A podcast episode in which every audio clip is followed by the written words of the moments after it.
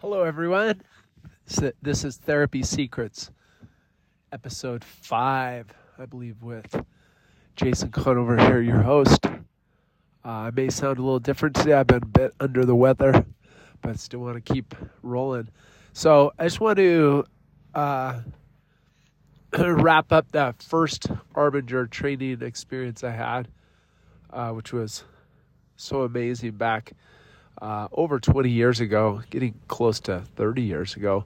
Um, and one of the things that I've always loved about the work of, that I've that I've learned and, shared with the Arbinger Institute is the staying power, and uh, it has involved a lot of training, a lot of refreshing on my part. But as you can hopefully hear, some of these messages and things that I've uh, instilled in my mind and heart have continued with me over many years, and I consider it a great, uh, a great privilege and, and, benefit to me. So, uh, in the in the training after we discovered the uh, the challenge of collusion and how when I blame other people tend to uh, not feel blameworthy and will typically um, go into a defensive stance and blame back. And I have discovered from my own personal experience that those kind of collusions seem to have an ability to last forever, uh, potentially, even even after a person has died. Uh, I could continue to still blame them and stay in that kind of trapped space. The real key there is uh, a phrase in the booklet called The Choice that we were using in this training, and that is available uh, from Arbinger. You can uh, look that up and and get that if you want, and read the very words that I'm uh, referencing and and learn from those uh, the the very things that I that we used in this training. Um, and it says, uh, consider the insanity it's a great lead phrase into when we blame others, we invite uh, them to blame us, and we continue in this cycle. The insanity is, is that the worse another person is, the better it actually turns out to be for me in this uh, in this tango because I have more, get more justification. But the insanity is also that I'm blind to how I may be actually making things worse. And uh, how I'm getting quite often the very opposite of what I would say I want. So then we move from there into essentially is there a solution?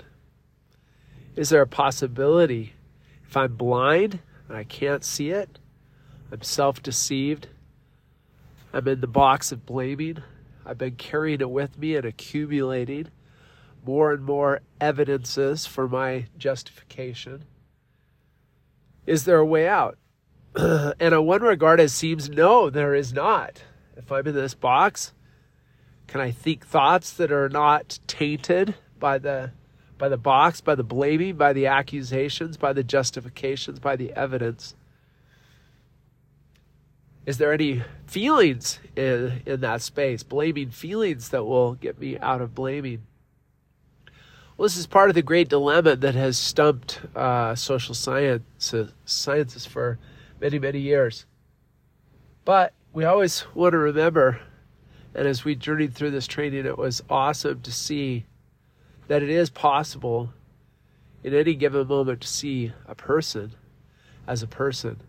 So uh, as we as we walk through it, continue to to read and and to learn, um,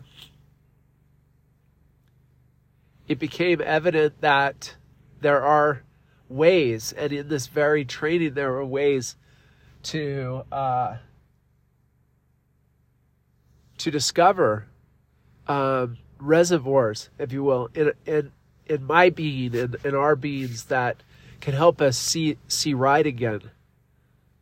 that we can actually discover once again anew what it's what it's like to see that we can um, have new perspective and, and an awakening we can see people and we can see people that we've often been blaming or have been blaming for many years again as people and we can see our part our responsibility in whatever conflicts and battles we've uh, been having and this is a uh, a huge key it's an essential ingredient in the uh, moving out of this and moving out of this place and, and obtaining peace.